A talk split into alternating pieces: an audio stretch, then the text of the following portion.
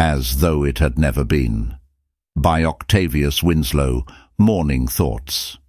Child of God soon, oh how soon, all that now loads your heart with care and wrings it with sorrow, all that dims your eye with tears and renders the day anxious and the night sleepless, will be as though it had never been, emerging from the entanglement, the dreariness, the solitude, the loneliness, and the temptations of the wilderness.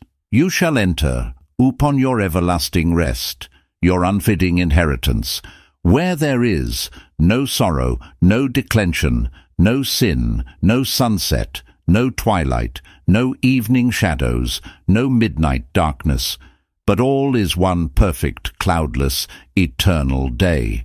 For Jesus is the joy, the light, and the glory thereof.